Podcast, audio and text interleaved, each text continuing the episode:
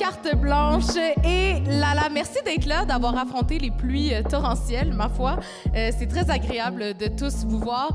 Marie-Hélène, quand elle a présenté euh, l'idée de la carte blanche, elle a dit on vous propose de faire le show de rêve. Bon, moi, mon show de rêve, c'est un peu d'animer la soirée électorale à la place de Patrice Roy, où il y aurait toutes sortes de révélations. Céline qui fait son coming out, Beyoncé qui parle du défi de la maternité, même quand elle est reine du monde, et tout ça en chantant.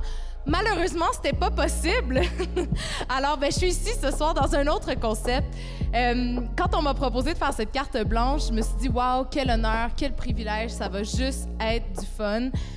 Évidemment, je pensais encore ça, mais j'avais pas réalisé à quel point ce concept allait finalement m'angoisser. Et j'ai appris déjà une importante leçon. Et c'est même pas terminé cet enregistrement de, balado, ça ne fait que commencer.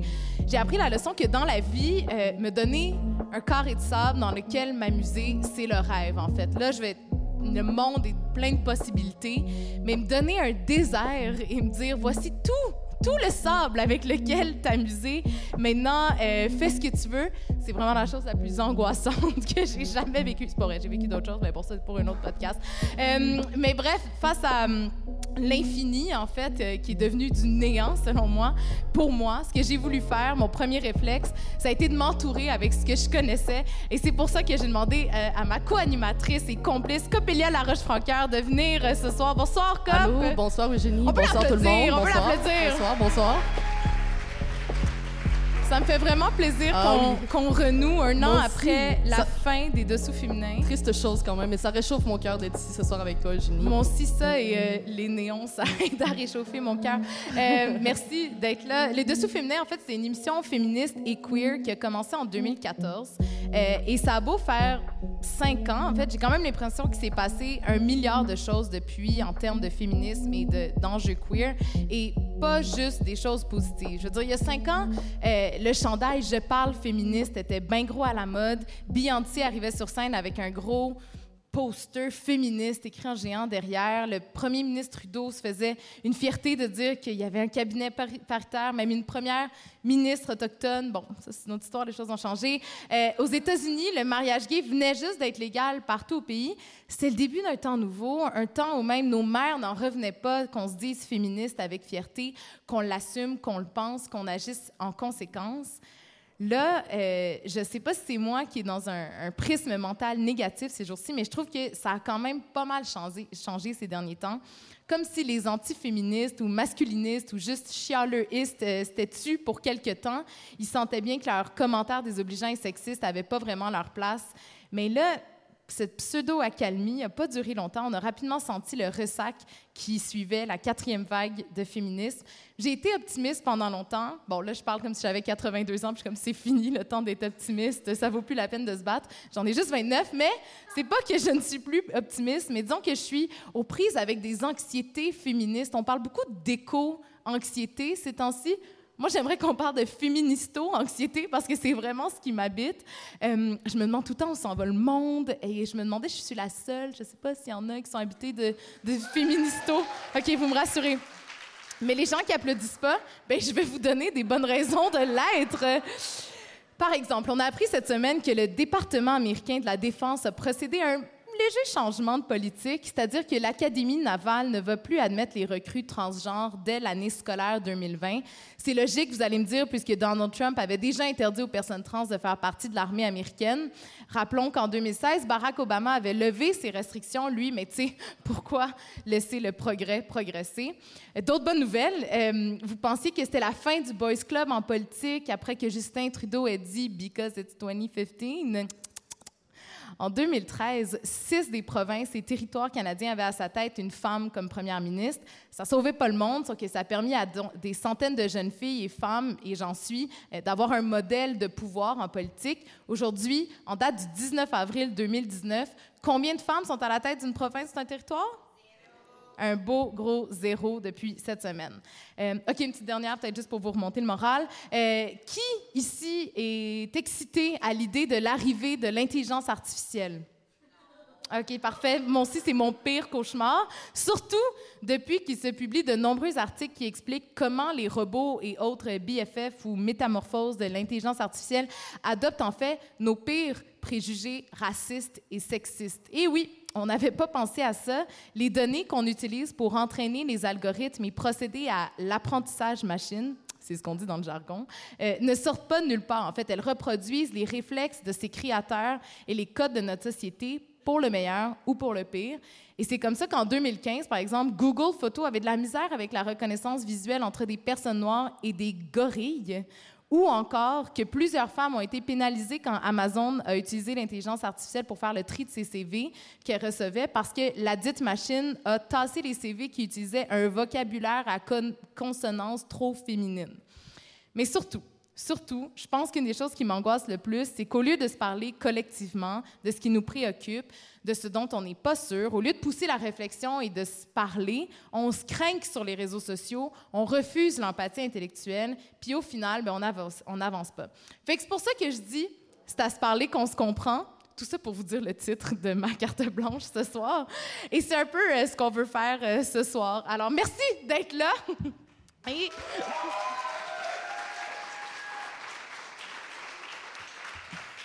Il y a beaucoup de femmes ce soir et je suis vraiment euh, très contente de, voir ce, public féminin. Mais il y a aussi beaucoup d'hommes et je suis très contente de voir ce public masculin. Il y a peut-être des yels aussi euh, et ça me fait tous plaisir de vous voir. Mais justement, les hommes, on a quand même un peu pensé à vous ce soir parce qu'Écopélia, tu veux nous parler, en fait, euh, de conception masculine. Oui, en fait, aujourd'hui, j'ai décidé d'aborder la question de la contraception masculine. La question de la contraception masculine. Spermatozoïde, coïde interrompu, faire attention. Contraception masculine, c'est pas tendance coïncidence, c'est pas tendance coïncidence. Spermatozoïde, coïde interrompu. Bon, je vais arrêter ça ici parce que, en fait, cette chanson-là. Je merci, merci. Que même pas au courant. Non, non, non. C'est parce que dans mon autre vie, j'étais une rapper, you know? Mais, Mais en fait, su que Laurence Nerbonne s'en venait. Je sais, je sais, je sais, je me suis dit, c'est mon corps, les amis. Mais en fait, j'ai décidé de faire ma chronique avec cette chanson-là en entrée parce qu'elle s'appelle The Life Aquatique. Et quoi de mieux pour parler de vie et de spermatozoïdes qu'un titre comme ça, hein? The Life Aquatique, un rappel à l'existence et aux liquides de tout genre. Mais oui. Donc, Eugénie, on en est où dans ce dossier-là, le dossier de la contraception masculine? C'est vraiment une question que je me pose tous les jours. moi aussi, c'est vraiment une question qui me touche particulièrement ça fait. On est comme. Bon, en tout cas, on vous expliquera pas pourquoi. Les savent. ça fait des années, en fait, qu'on entend euh, parler que le contrôle de naissance pour les hommes sera bientôt disponible ou bientôt une réalité. Mais, tenez-vous bien, les médecins et les chercheurs connaissent, eux, la vérité et un avenir où la contraception masculine sera disponible euh, à la disposition du public. En fait, c'est encore loin de nous. Il y a plusieurs raisons qui font en sorte qu'il n'y a pas d'équivalent masculin à la pilule. Parmi les éléments de réponse, il y a les différences biologiques entre les hommes et les femmes. Donc, la spermatogénèse, qui est la fabrication de spermatozoïdes, c'est un processus permanent chez l'homme qui est difficile d'empêcher de manière réversible. Donc, l'objectif principal d'une pilule masculine, ça serait d'obtenir un éjaculat. Moi, j'aime ça dire des mots de même là, devant vous, autres. Vous pensiez pas que vous veniez pour ça hein, non, ce soir? On vous explique bien les affaires. C'est d'obtenir, en fait, un éjaculat qui contient moins d'un million de spermatozoïdes par millilitre contre habituellement 15 à 150 millions en temps normal. Donc, c'est un énorme contrat. Hein.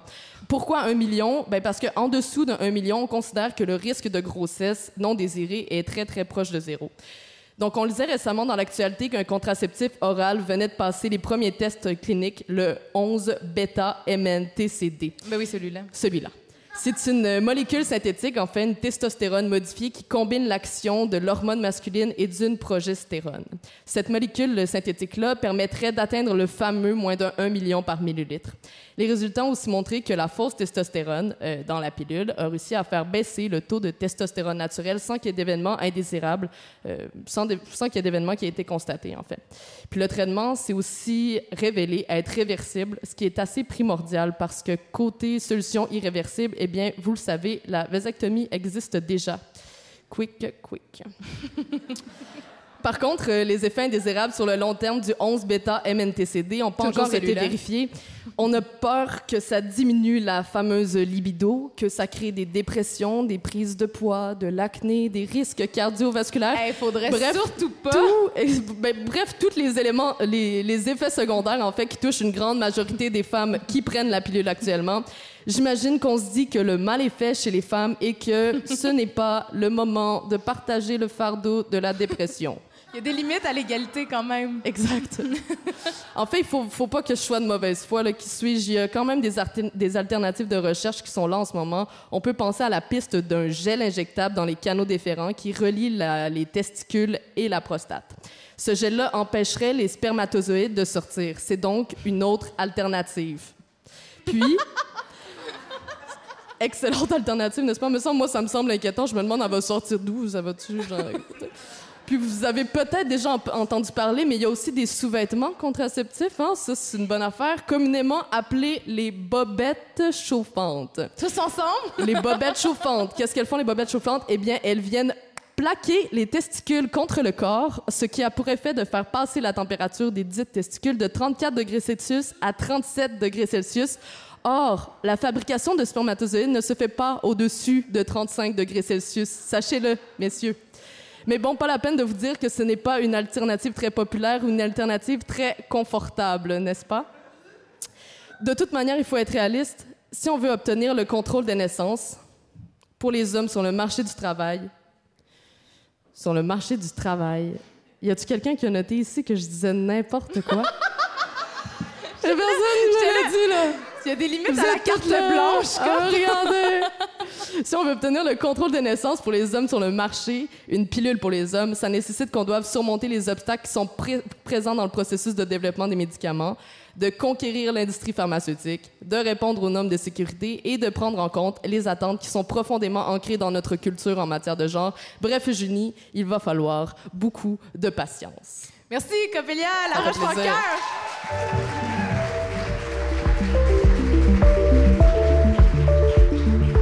Est-ce que tu as compté le nombre de fois que tu disais testicule dans cette Non, mais je euh, peux t'en faire mon rap si vous Non, voulez. c'est que- oui, OK. ben, Peut-être après. Non, non, non, il n'y a pas de stress, pas de stress, OK, pas de c'est stress. bon. Par contre, une qui pourrait nous faire du rap, on l'accueille. Elle a sorti son deuxième album solo aujourd'hui même. Et c'est à Gatineau qu'elle a décidé de faire son lancement. C'est peut-être elle qui va nous donner de l'espoir pour plus de femmes en musique. Mesdames et messieurs, Laurence Nerbonne.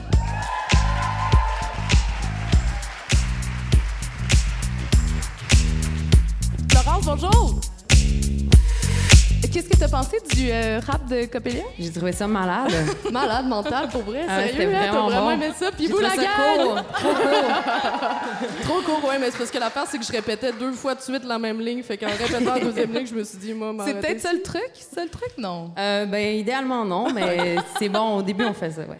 Laurence, merci vraiment beaucoup d'être ici ce soir. Je suis très étonnée. En fait, toi, tu viens de la région de l'Outaouais? Oui, je viens de Gatineau. Alors, ah, il y a des applaudissements Yeah, Gatineau. Yeah. Euh, fait que c'est ici que tu as décidé de faire le lancement de ton album, en fait, le grand happening. Euh, Ben, écoute, c'était pas vraiment prévu. C'est vraiment à cause de vous autres que ça. Bon, excellent. Ouais, voilà, c'est à cause de vous. Donc, ça me fait super plaisir d'être là ce soir dans mon hometown. Qu'est-ce que tu dois créativement à la grande région de l'Outaouais? Hmm. Question piège. Euh, ben, j'ai écouté beaucoup de bandes dans le vieux hall. J'avoue que j'étais comme euh, j'avais des fausses cartes que mon frère m'avait fait, puis j'allais très jeune dans euh, au troquet puis au 4 jeudi écouter des, des bandes de rock, puis c'est là que j'ai voulu faire comme les garçons et jouer de la guitare dans, dans des dans des bandes. Ça a changé un peu, mais c'est comme ça que ça a commencé. Qu'est-ce qui a changé un peu? Tu veux La plus guitare, faire comme les garçons? guitare. Ah, OK. la guitare. Effectivement, on est loin d'un album acoustique avec cet album Feu. Exact. Euh, ta gérante a écrit quelque chose de très touchant sur Facebook aujourd'hui. Oui. Euh, elle est ici d'ailleurs euh, ce soir. Elle Oui. a est un, un texte très admiratif à ton endroit. Ben, heureusement, parce que c'est elle qui est là pour faire la Promotion de ta carrière. Mais elle semblait dire que ça avait été un, un processus un peu difficile, la création de ce deuxième album-là, euh, que tu avais peut-être perdu le feu, le feu. alors que c'est le titre de ton album. Est-ce que c'est vrai? Mais je pense qu'à chaque début de, de- du prochain album, on se re- repose toujours la question si on a encore le feu sacré, puis si on a encore des choses à dire. Euh, moi, je me suis dit que j'aurais pas le curse du deuxième et puis que j'aurais pas ce manque d'inspiration. Je suis comme non, ça m'arrivera pas. Puis pourtant, tout le monde me prévenait de ça. Et euh, je l'ai eu. Donc, je suis arrivée devant mon ordinateur en n'ayant plus rien à dire et plus aucune idée. Et surtout, euh, je pense qu'on perd aussi des fois la, la confiance quand ça fait longtemps qu'on s'est pas mis à, à composer. Donc, je me suis dit, je pense que je sais plus comment faire de la musique. Mais voilà, c'est revenu. C'est juste que je pense que j'avais besoin de dire des nouvelles choses puis de le faire différemment. Donc, Puis qu'est-ce qui est venu avant? C'est la création de la musique, justement, ou, ou les textes que tu avais besoin d'écrire et de dire? Ben, ça se fait quand même beaucoup euh, entrecroisé, je dirais. Donc, c'est un processus qui se fait quand même en même temps, mais euh, je commence habituellement toujours par la musique. Par la musique? Ouais, les beats et la musique. Mais tu es quand même quelqu'un de très euh, loquace, ou en tout cas, on t'a beaucoup entendu dans les dernières années te prononcer sur les questions de parité, justement, Ouais. de la place des femmes en musique. Euh, Est-ce que tu es optimiste? Est-ce que t'es- t'es- euh, tu souffres de féministo-anxiété, toi aussi? Moi aussi, tu je par à pense. ça? Ben, Ouais. Toutes les formes d'anxiété, j'en souffre. Euh, Ce mais... serait pour un autre podcast. Ça Honnêtement, notez ça transitoire. Il y a quelque chose à faire sur l'anxiété les revenir avec angoisses plaisir. très bien. Mais sinon, comme, comment tu comment tu, vis ça? Est-ce que tu es plus optimiste quand même que, que tu l'étais? Est-ce que tu... Ça dépend des jours. Ça dépend des jours. Il y a des jours où je suis très, très optimiste. Euh, euh, je pense que dans le milieu de la musique, encore au Québec, il y a beaucoup, beaucoup de chemin à faire. Euh, c'est sûr que c'est un sujet euh, que j'aime, ben, en fait, que je porte le plus possible. Je pense que c'est important en tant que femme. Euh, j'ai, parlé beaucoup des radios aussi dernièrement. Tu sais, On comprend qu'il y a 20 de, de femmes qui jouent dans les top BDS. Ça, ça veut dire les chansons les plus jouées dans les radios au Québec. Pour moi, c'est un 20 pourcentage. c'est quand même... faut le noter, là. C'est Faut le 1 noter. sur 5. Et ça a réduit aussi dans les dernières Ouais. années. Donc, euh, tu sais, euh, ça diminue. Je pense que c'est quand même euh, un, problème sur lequel on doit se pencher. C'est plate, mais c'est ça. C'est une réalité. C'est un peu la même chose aussi dans les festivals au Québec. Dernièrement, même comme la semaine passée, il y avait un line-up qui est sorti d'un festival entièrement masculin. Donc, euh, c'est quelque chose qui revient beaucoup, beaucoup dans les festivals. Puis, vous allez voir aussi souvent que les headlines, donc euh, les noms sur les festivals qui sont en gros, euh, en général, ça va être Éric Lapointe et... deux frères et Pompon les Bobettes et Kaigo. On n'a rien nécessairement contre Pas eux, là, mais on est juste... On manque un peu de diversité, Voilà. évidemment. voilà. Donc, c'est sûr que moi, j'essaie de, de prôner le plus possible une forme d'équité, euh, même si c'est dur des fois pour les festivals. Puis, sérieusement, je pense que c'est dur. Je pense qu'il faut le dire. C'est pas toujours facile d'avoir une programmation qui est euh, égale parce que les projets féminins, euh, je pense qu'il y en a peut-être moins par moment, par année, Mm. mais euh, je pense qu'il y a un effort qui est, qui est, euh, qui est vraiment nécessaire. là. Mais ça, c'est vraiment intéressant. Puis on en parlera dans, dans quelques instants parce qu'on a aussi euh, Maude Marquis-Bissonnette qui est élue ici à la, la ville de, de Gatineau, puis Marie-Hélène qui va venir nous rejoindre sur scène pour parler de cette question de, de parité-là. Mais euh, ce que je trouve intéressant, c'est qu'en 2016, tu avais écrit un article dans Urbania qui avait quand même beaucoup circulé, qui s'appelait euh, Moi puis mes bros only. Euh, à ce moment-là, tu dénonçais entre autres le fait que les gars s'entouraient aussi beaucoup de gars. Euh, toi, dans ton processus de création, est-ce que tu t'es entouré, as-tu eu le réflexe en 2018, en 2019 de t'entourer plus de filles ou est-ce que La, la vérité, je dis-tu la vérité? c'est toujours une bonne affaire, je pense? La vérité, c'est que j'ai essayé. ouais. J'ai essayé de m'entourer de filles. J'ai essayé de travailler avec une producer de LA. euh, qui travaille avec Lordi notamment, ça n'a pas fonctionné. J'ai essayé aussi de faire des collaborations euh, avec des chanteuses d'ici, assez connues, ça n'a pas fonctionné non plus. Euh, et puis, ben, euh, c'est ça, tu sais, souvent. ben, puis j'ai essayé aussi d'avoir des, des, euh, une musicienne dans mon band Mm-hmm. et euh, ça n'a pas fonctionné non plus. Donc, c'est, les mains tendues n'ont pas été attrapées de mon Mais côté. ça, c'est intéressant parce que des fois, on a beau avoir un discours auquel on croit, on a beau faire ce qu'il faut pour justement atteindre une certaine parité ou s'entourer des femmes, puis finalement, ça fonctionne juste pas. Est-ce que toi, tu sens quand même comme légitime de te prononcer là-dessus? Est-ce que tu as vu un autre côté de la médaille dont on n'entend pas assez quand on parle justement de solidarité puis de parité? Ben, je pense que la, la solidarité est encore fragile parce que je pense que c'est normal parce que je pense que euh, où est-ce qu'il y a menace puis où est-ce qu'il y a Ouais. compétition, ben la solidarité euh, est plus faible malheureusement. Euh, puis je pense qu'au contraire, les femmes doivent euh, s'allier, les hommes aussi, ensemble pour euh, atteindre cette parité-là. Je pense que c'est la base de tout. Je pense que cette communication-là aussi nous rendrait plus fortes. Mais en général, tu sais, homme ou femme, j'essaie de m'entourer de gens qui vont justement euh, aller en faveur de cette, euh, de cette égalité-là puis cette parité-là. Mais c'est sûr que dans le milieu de la musique encore, malheureusement, c'est difficile parce que la présence des femmes est moins là. Puis je dirais aussi une chose très importante, c'est que la confiance des femmes est moins là. Ce que j'ai l'impression, c'est que les, les, femmes qui se font proposer des jobs de réalisatrice ou des jobs euh, de directrice de compagnie de disques vont pas avoir la confiance de dire, ben moi, je suis capable, je vais le faire puis ça, ben moi, c'est la responsabilité qui nous reste à prendre, les femmes. Donc, c'est surtout ça que je mets de l'avant. Moi, tu me parais tu m'apparais quelqu'un d'assez confiante, justement. Peut-être tu as travaillé ça. J'ai travaillé Peut-être que c'est aussi une façade. Euh, là, je veux pas nécessairement aller là, mais est-ce que tu as l'impression que quand on montre justement qu'on a de l'audace, qu'on montre qu'on veut foncer, qu'on est badass un peu, est-ce que de l'autre côté, c'est bien reçu? Ben, je, je pense que il on, y, y, a plein de vulnérabilités aussi dans l'album. Il y a ce côté-là qui est badass. Bon, c'est ça que c'est de ça dont les médias parlent beaucoup, évidemment, parce que la première chanson c'était Faux Idole, puis c'était c'était très franc, c'était très euh, euh, out there, euh, beaucoup dans les propos. Mais c'est sûr que, que, en fait, j'essaie de mettre comme la vulnérabilité et la force ensemble, parce que je pense pas que que sinon euh, la réception du message se ferait peut-être mhm. aussi bien. Euh, donc euh, oui, c'est peut-être une façade en quelque sorte pour faire passer mon message principalement. mais je pense que en fait, je suis assez étonnée de la réception parce que j'avais un peu peur parce que c'est assez frondeur comme album. Puis finalement, tu sais, les... je me suis dit, coudon, j'espère que comme il n'y a pas des gens qui vont mal le prendre ou quoi que ce soit. Puis au contraire, à date. Qu'est-ce qui aurait mal pris? Je sais pas, des, propos qui sont peut-être, euh, qui, dénoncent beaucoup euh, certaines choses dans le milieu aussi euh, de la musique, puis beaucoup de choses qui se passent au Québec. Puis finalement, non, pas du tout. Je pense qu'il y, a beaucoup de gens qui sont écœurés, en fait, puis, qui se reconnaissent vraiment là-dedans. Il y a beaucoup de gars aussi qui m'ont écrit qui se reconnaissent aussi là-dedans. C'est vraiment bizarre, comme je m'attendais pas à ça, puis ça m'a vraiment fait plaisir. Mais j'aimerais ça justement qu'on écoute un extrait de ton album. On va écouter la pièce Me Too.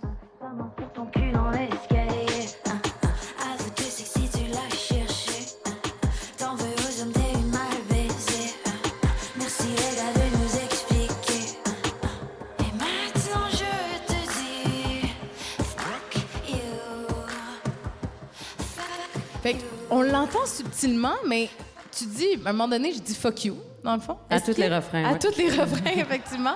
Il y a un petit fuck you. euh, Semi-censure. Semi-subtilement. Eh, quand est-ce qu'on arrête de dire aux autres, je veux plus dialoguer, je veux plus t'expliquer, je veux plus t'expliquer que ton comportement est problématique, je veux juste t'envoyer promener? Ben jamais, je pense. Je pense qu'on n'arrête jamais de s'expliquer puis d'essayer de se comprendre. Puis euh, si on veut devenir une meilleure société, je pense que le, dialogue, c'est c'est nécessaire puis euh, c'est utile, ça fait avancer les choses. Puis cette chanson-là, ben en fait, ça dit pas d'arrêter d'avoir un dialogue. Là. Au contraire, en fait, c'est juste un, un laisser-aller. Je pense qu'on a tous vécu en tant que société beaucoup de choses aussi avec le mouvement MeToo et avec euh, plein d'inégalités, la montée de la droite notamment aux États-Unis et tout ça. Donc on avait peut-être besoin, ben, en tout cas moi j'avais besoin dans cette chanson-là d'un grand laisser-aller puis d'un grand fuck you collectif. Ça fait du bien. Ça fait du bien. C'est ça le but de la tune. On a beau se dire, c'est à se parler qu'on se comprend. Il y a des moments où on veut juste dire fuck you. Fuck you. Excellent. Êtes-vous d'accord? oui. Euh, il y a quelque chose de très émancipatoire dans ton album. Euh, et je t'ai entendu dans des entrevues dire que c'est vraiment l'album que tu avais attendu de faire. Là, tu as comme as 13 ans de carrière maintenant? J'imagine. Tu as plus de 10 ans de carrière, entre autres avec Hôtel Morphée, comme euh, en carrière solo aussi. Pourquoi tu as attendu? Qu'est-ce qui te retenait de faire l'album que tu voulais faire? Bien, je pense que j'ai toujours voulu faire ce que je voulais faire au moment où je l'ai fait. Tu sais, j'ai pas comme de regrets face à EXO ou quoi que ce soit. Tu sais, même je l'écoute aujourd'hui, puis je l'aime l'album. le premier album, je l'adore. Je pense juste que j'avais peut-être pas le, bagage puis le courage nécessaire à, mettre vraiment mes opinions de l'avant. Puis techniquement aussi, je pense que ça demandait une plus grande maîtrise de tout. Tu sais, des, des beats, d'être capable de faire les beats qui portaient bien mes paroles, d'être capable de bien jouer avec la langue pour pouvoir faire euh, quelque chose qui était euh, qui était quand même qui, avançait des opinions quand même franches, mais d'une façon quand même légère, parce que mon but c'est pas du tout de, d'être moralisatrice avec cet album-là. Au contraire, c'est plus de donner un élan à tout le monde, puis de liberté, puis d'émancipation. Donc, euh, je pense que ça prenait comme une certaine finesse que j'avais peut-être pas à ce moment-là. Donc euh, là, je me sentais plus prête pour le faire. Puis de quoi, de quoi tu es plus fière dans cet album-là? Euh, on n'a pas des violons hein, à mettre. non, non, mais, mais, je trouve qu'on ne parle pas. Les femmes, souvent, en tout cas, c'est J'ai l'impression qu'on le dit pas souvent, je suis fière de telle ou telle affaire. Oui, ça c'est vrai. Je te Ça, donne le vrai. micro, la possibilité Ah, de nous Ben, le je, partager. suis, je suis fière de faire des, euh, des beats euh, qui ont, euh, j'espère, ne rien envier à, au rappeur euh, Boys Club québécois. Ben, je trouve que ça ressemble à ça pas mal. J'aimerais ça qu'on finisse avec un quiz. Oui, oui. Mais ouais, je j'ai pas, pas demandé Je pensais ton, que c'était fini. ton. Non, non, non, non. Euh, alors, t'as as deux chansons, t'as plusieurs chansons, mais il y en a deux qui ont des idées euh, opposées. Alors, recommencer ou rebound? Oh, euh, les rebounds. OK. Marimé ou Robin? C'est toutes sortes de questions. Autotune ou acoustique? Autotune. Studio de musique ou atelier de peinture? Parce que t'es aussi peintre euh, ça, parfois. c'est dur, c'est chiant, ça, comme question. Pas fini. Euh, Je peux-tu mettre l'étoile dans le studio?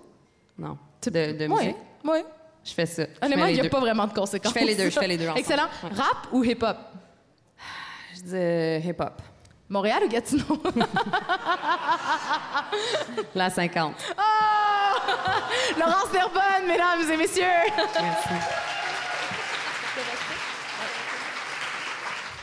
Je vais maintenant demander euh, à Maude Marquis-Bissonnette et Marie-Hélène Frenette-Assad de venir euh, se joindre à nous. Merci d'être là, euh, à vous quatre. En fait, il y a une discussion, j'ai l'impression qu'il y a une discussion qui est faite et refaite et refaite, et c'est celle des questions de la- des défis de la parité. Euh, mais comme on n'a toujours visiblement pas trouvé de solution durable, je me suis dit, on pourrait avoir cette discussion-là euh, et de- sur plusieurs plans aussi, parce qu'on a Maude Marquis-Bissonnette, bonjour. Allô? Merci. Non, merci Non, à, merci, toi. ça va. Non, mais il n'y a pas de bottes de pluie quand même. Ça doit pas être si pire les pluies torrentielles. Alors, parce que Maude, elle est, euh, c'est peut-être une de vos, c'est peut-être votre élue, en fait, votre conseillère sur le district plateau à la ville de Gatineau. Euh, donc, on aurait l'aspect politique ici. Marie-Hélène, qui est euh, directrice générale quand même de ce festival où vous êtes, Festival Transistor. Laurence est toujours avec nous et Coppelia, ben elle, elle est aussi à la tête d'un festival à Montréal, le festival Filministe, un festival de cinéma. Tu pourras nous en parler dans, dans un instant. Fait que vous avez chacune, puis Laurence évidemment tu as dénoncé, même tu le fais dans l'album euh, et tu viens d'en parler aussi la question de parité dans les festivals euh, de musique. Euh, Marianne, je vais commencer par toi. Tu l'as dit, pourquoi est-ce que c'était important pour toi de faire du festival Transistor un événement paritaire?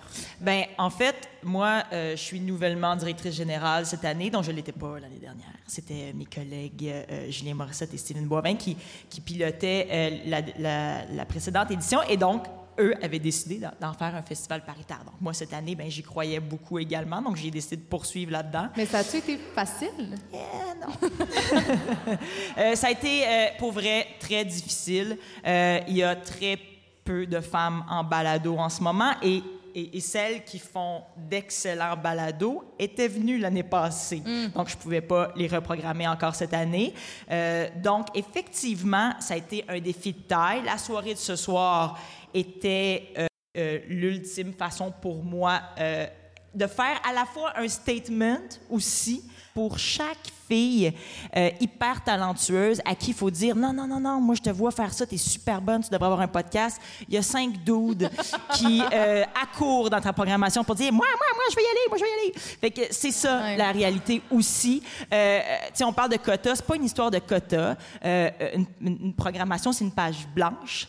Et euh, on, moi, j'ai décidé de, de prendre les meilleures filles, de prendre toutes les filles qu'on voulait avoir. J'aurais voulu en avoir encore plus. Et après ça, c'est de dire, excusez-moi, messieurs, je vais juste arriver à ma parité, puis si- s'il reste de la place, ben, ben on, on- on va vous en laisser, c'est sûr. C'est drôle que tu aies dit les meilleures filles parce que euh, souvent, les femmes, justement, après, on a la, la pression de, de performer. On n'a pas le droit à l'erreur. Maude, toi, tu as été élue en 2017. Est-ce que tu as un peu ce feeling-là? Absolument. On n'a pas le droit à l'erreur. Ouais. On doit être excellente. Puis pas mal plus que les hommes, en fait. Puis on doit être excellente non seulement dans notre vie professionnelle, mais dans notre vie privée aussi. Ah ouais? Euh, puis ça, j'ai l'impression qu'en fait, euh, puis si vous parlez, moi je connais moins le milieu culturel, mais les enjeux, euh, Laurence Nerbonne, vous parliez tantôt là, de la solidarité, de la confiance en politique, c'est clairement les mêmes préoccupations. Est-ce qu'il y en Euh, a? De la solidarité? Euh, Ben, tu sais, dans une dynamique, il y en a. Heureusement, il y en a. Puis moi, je peux raconter une belle histoire. Euh, la personne qui m'a recrutée, c'est Myriam Nadeau, qui est une autre jeune femme en politique. Puis l'enjeu dont on parlait, c'est toi, tes enfants, t'es fait garder quand, là, tu sais? Puis c'est ça qui est convaincant, tu sais, c'est- d'autres femmes qui, qui parlent à des femmes. C'est comme si Euh, les femmes devaient sécuriser leur environnement privé avant de faire le saut en politique, qui est peut-être une préoccupation que les hommes ont moins. Évidemment, Ah on oui. généralise, mais Oui, absolument. Non, non, effectivement, je pense qu'il y a pas mal plus de femmes qui doivent se dire c'est pas le bon moment dans ma vie parce que j'ai des enfants, parce que je suis là, je viens de me marier, je veux des enfants bientôt, peu importe. Je suis pas sûre que les hommes font autant cette réflexion-là. Euh, vous, vous avez, au conseil de, de ville, vous avez une zone, vous avez atteint la zone paritaire. Ouais. Est-ce que ça change quelque chose?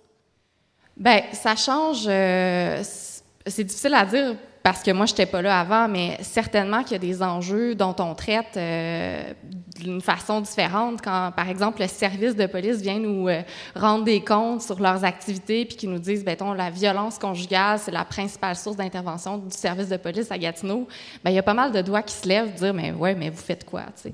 Puis évidemment qu'il y a des hommes préoccupés là, autour de la table du conseil, euh, mais c'est sûr qu'avoir euh, des femmes, euh, c'est important, puis ça fait en sorte qu'il y a d'autres enjeux qui émanent, là, clairement. Euh, Copélia, tu es à la tête du festival féministe. Ouais. Veux-tu nous dire rapidement c'est quoi? Ben, le festival féministe est issu en fait de la communauté mu- universitaire. Donc au départ, en fait, nous notre but c'était de faire des projections de films de court métrage et de long métrage, puis d'accompagner ça d'une série, euh, ben, d'une discussion en fait avec trois invités, donc euh, une personne du milieu communautaire, une personne du milieu académique, puis une personne euh, XY. Là. Puis on prend n'importe quel film, n'importe quel court métrage, puis c'est de d'essayer d'extraire la thématique féministe, féministe de ça, puis euh, c'est ça, d'en parler avec nos invités. Puis pourquoi, en fait, c'est- devenu important ou en quoi est-ce que c'est important de créer ces lieux-là de diffusion pour les, les, les femmes qui, Ouais. qui sont du milieu culturel, puis, de rassemblement aussi pour ces femmes-là? Oui, ben c'est sûr que nous, on accepte quand même les films qui sont produits par euh, ou réalisés par des gars. Là, euh, mais en fait, il faut comprendre que sur les bancs d'école, en ce moment, il y a beaucoup, beaucoup plus de filles dans le milieu du cinéma que, que de gars. Puis, euh, pour vous donner un exemple, en 2016, c'était 77 des, des, des films qui avaient été réalisés, qui, étaient, qui, avaient, qui avaient été produits, en fait, qui avaient été réalisés par des hommes. Donc, il y a vraiment plus de place pour les hommes que mais en ce moment que pour les femmes, plus d'opportunités peut-être, ou des fois ça, ça se déroule de manière hyper informelle, ça, va, ça passe par la confiance, entre autres. Donc euh, on a essayé de créer un festival pour permettre à ces femmes-là d'avoir un, un endroit où est-ce qu'on peut projeter leurs films, puis après ça, euh, d'en parler collectivement. Puis tout tout le monde qui vient là, habituellement, sont, sont prêts à entendre quelque chose de féministe. Donc ça, ça crée une espèce de safe space aussi. Euh, Laurence, en, il y a- en 2017, je pense, il y a eu la création, le coup d'éclat des femmes en musique. tu étais signataire de, de ce de cette lettre-là, en fait, je pense, qui demandait euh, plus de place justement pour les femmes dans les festivals. Euh, toi, quelle place, en fait, tu veux avoir dans le discours public pour revendiquer plus de parité, plus de femmes? Est-ce que tu as une pression de le faire? J'ai pas de pression de le faire. Le, problème que je vois, ben ça, je vais rebondir sur ton idée de, décisions, des fois, qui se font d'une façon plus informelle. Ce qui est difficile dans le milieu de la musique, c'est que, souvent, les, les décisions pour les festivals ou au niveau de la radio vont se faire euh, par des dirigeants, c'est-à-dire des, des dirigeants de festivals qui sont, en fait, vraiment majoritairement, pour ne pas dire presque seulement des hommes. Euh, donc, euh, les choses, c'est sont, sont pas, c'est pas facile de comprendre aussi pour les gens qui sont à l'extérieur du milieu de la musique. Euh, le regard qui est là, on regarde un, festival, on regarde c'est quoi le line-up du festival, on se dit pas, oh my God, il y a, y a deux filles sur dix, mon Dieu, tu sais. Mais nous, quand on est dans le milieu, on le vit, on le vit quotidiennement, puis on le vit aussi avec des commentaires, tu sais. Moi, je, veux dire, ça m'est arrivé plein de fois, encore cette année, qu'il y a des gars qui m'ont dit, hey, il y y a un piton sur tes là, tu peux monter le son. C'est quelque chose qui m'arrive vraiment souvent, tu sais. Puis, bon, tu sais, je le prends pas mal. Des fois, ça me fait juste rire, carrément. Mais, mais tu sais, ce genre de choses-là où euh, la, la remise en question souvent de, de, de mon travail ou le fait que les gens me disent, ben c'est qui qui a fait TB, tout, tout ça. Donc, tu sais, c'est- un travail qui est tellement complexe et dur de chiffrer, en fait. Donc, euh, moi, j'ai, où j'ai de la misère à me positionner, c'est euh, les gens me disent, ben qu'est-ce qu'on peut faire pour changer ça, tu sais? Qu'est-ce qu'on peut faire concrètement? Ouais, Euh, pourquoi les femmes en musique n'ont pas parti leur festival de musique? C'est une bonne question. C'est comme je voulais pas répondre à ces Non, questions. non, mais c'est une super bonne question. Mais euh, en fait, il y a une tentative qui a été faite au Francophonie de Montréal de, de faire un show euh, de, de femmes. tu sais. Ensuite, est-ce que moi, je trouve que c'est la bonne solution? Pas vraiment. Euh, je- J'ai pas envie de jouer juste avec des filles non plus, sais. Euh, la parité, pour moi, c'est vraiment une façon d'atteindre, en fait, les mêmes opportunités que les hommes. C'est pas non plus de, les exclure. Euh, je travaille avec plein de gars qui sont féministes et qui voudraient vraiment voir plus de filles sur les festivals, qui tripent sur des bandes de filles, qui tripent sur des filles artistes, puis qui le veulent. Je pense, par contre, qu'au Québec, on a vraiment du retard dans la représentation, c'est-à-dire qu'il n'y a pas beaucoup de modèles. On va pas confier le headline d'un festival au Québec à une fille ou très rarement ou à deux filles, tu sais, qu'on connaît puis qui sont là depuis dix ans, on va penser. Alors qu'on peut en nommer plein, là, tu sais, Totalement. Toi, la première à, être capable de faire ça, dont la musique intéresse les gens, est achetée et consommée, mais il y a comme... Ben, mon chemin va être beaucoup plus long pour Ouais. va être beaucoup plus long que Loud par exemple si on fait à sens, sens- Que Loud, le rap- le le, rappeur. rappeur. Tu sais, si on regarde bon on sort des trucs on sort un album bon ben parce que c'est c'est inscrit dans la culture qu'un homme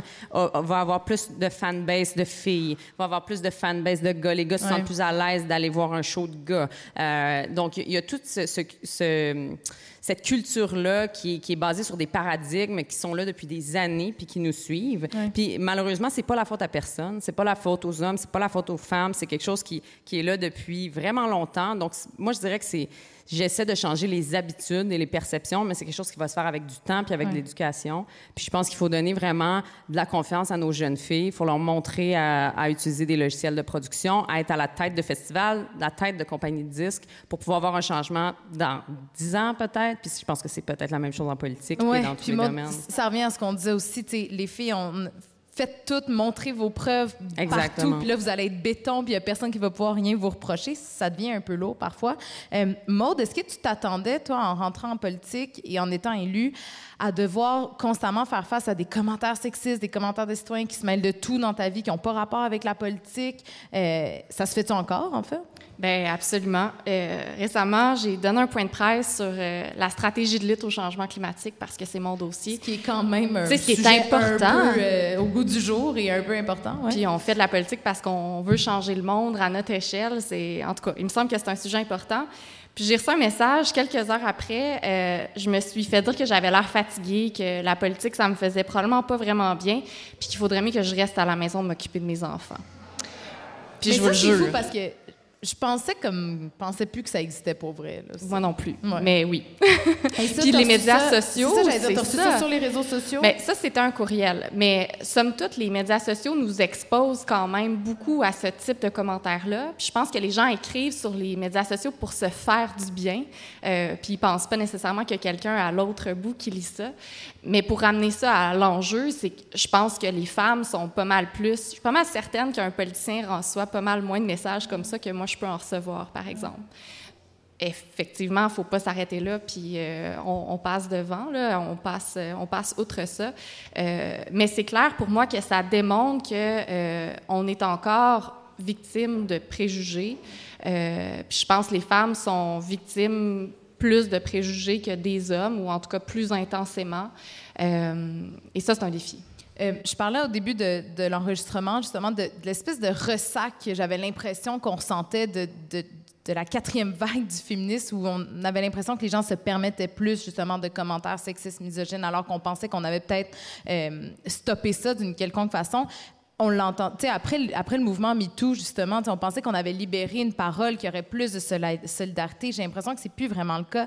Ben, je me souviens même qu'au euh, premier événement, au deuxième événement des, des féministes, il y avait eu des hommes qui étaient venus au party comme exhiber leur pénis, finalement, juste ça. pour venir comme déranger cet événement féministe-là. Oui, exactement. exactement. Euh, Ils étaient venus danser avec nous, puis ils nous avaient flashé leurs testicules.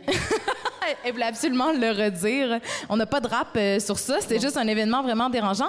Euh, Marie-Hélène, est-ce que tu as eu l'impression que quand tu as parlé de ça, de, de- de- de parité au festival, tout ça, qu'il y a des gens qui étaient comme, Rrr qui ont levé un peu les yeux au ciel, dire on parle encore de ça, puis sont donc bien gossantes? Ben, tout à fait. Puis j'ai eu à dire que c'était important. J'ai eu des discussions avec des femmes, euh, pas de mon équipe évidemment, là, mais tu sais, des moments où des gens voulaient programmer quiconque, puis j'ai j'ai été obligée de dire, hey les filles, la parité c'est l'affaire de tout le monde. Euh, on est bien pensant, euh, mais après ça, lorsque ça empêche quelqu'un de de venir présenter son produit, ben là c'est pas mal moins drôle.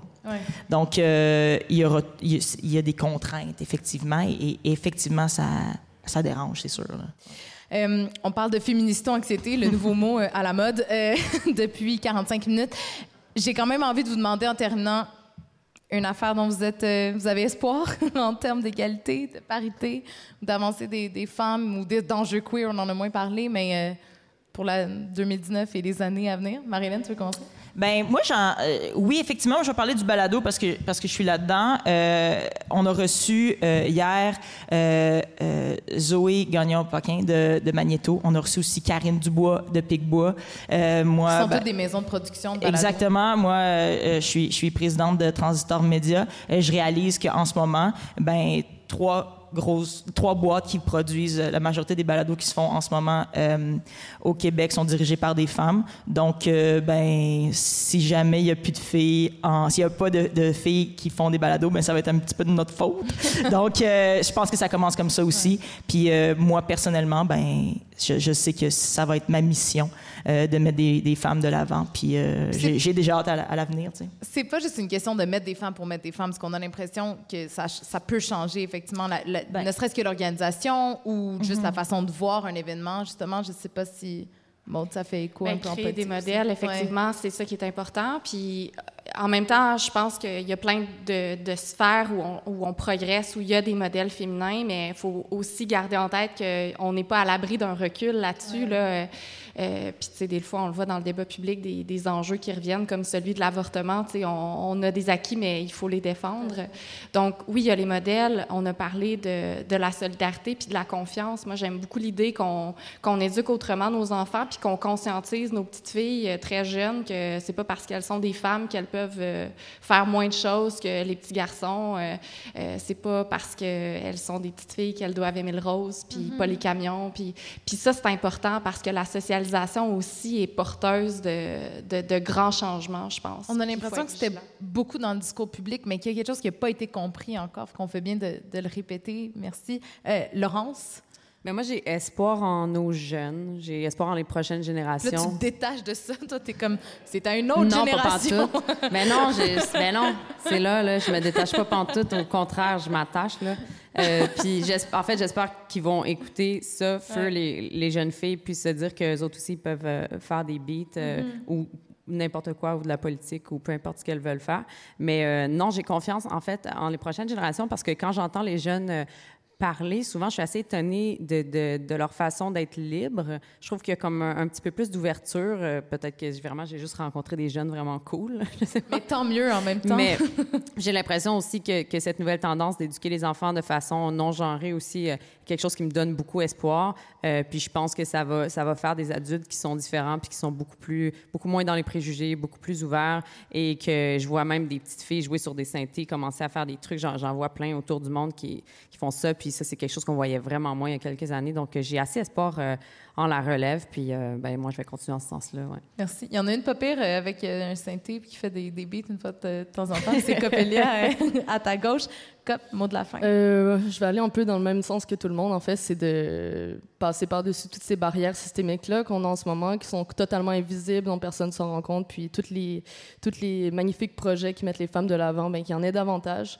Euh, aussi que la pédagogie neutre, elle embarque un petit peu plus dans les manières de penser. Je coach au basket des secondaires 5, des gants de secondaire 5, puis je peux vous dire qu'il y a une grosse, grosse, grosse différence dans leur manière de penser par rapport à moi quand j'étais en secondaire 5, ne serait-ce qu'au niveau de l'homosexualité ou euh, des genres, euh, tout ça, l'ouverture, tout ça. Donc, euh, ouais, j'espère, je- j'ai euh, foi en l'avenir.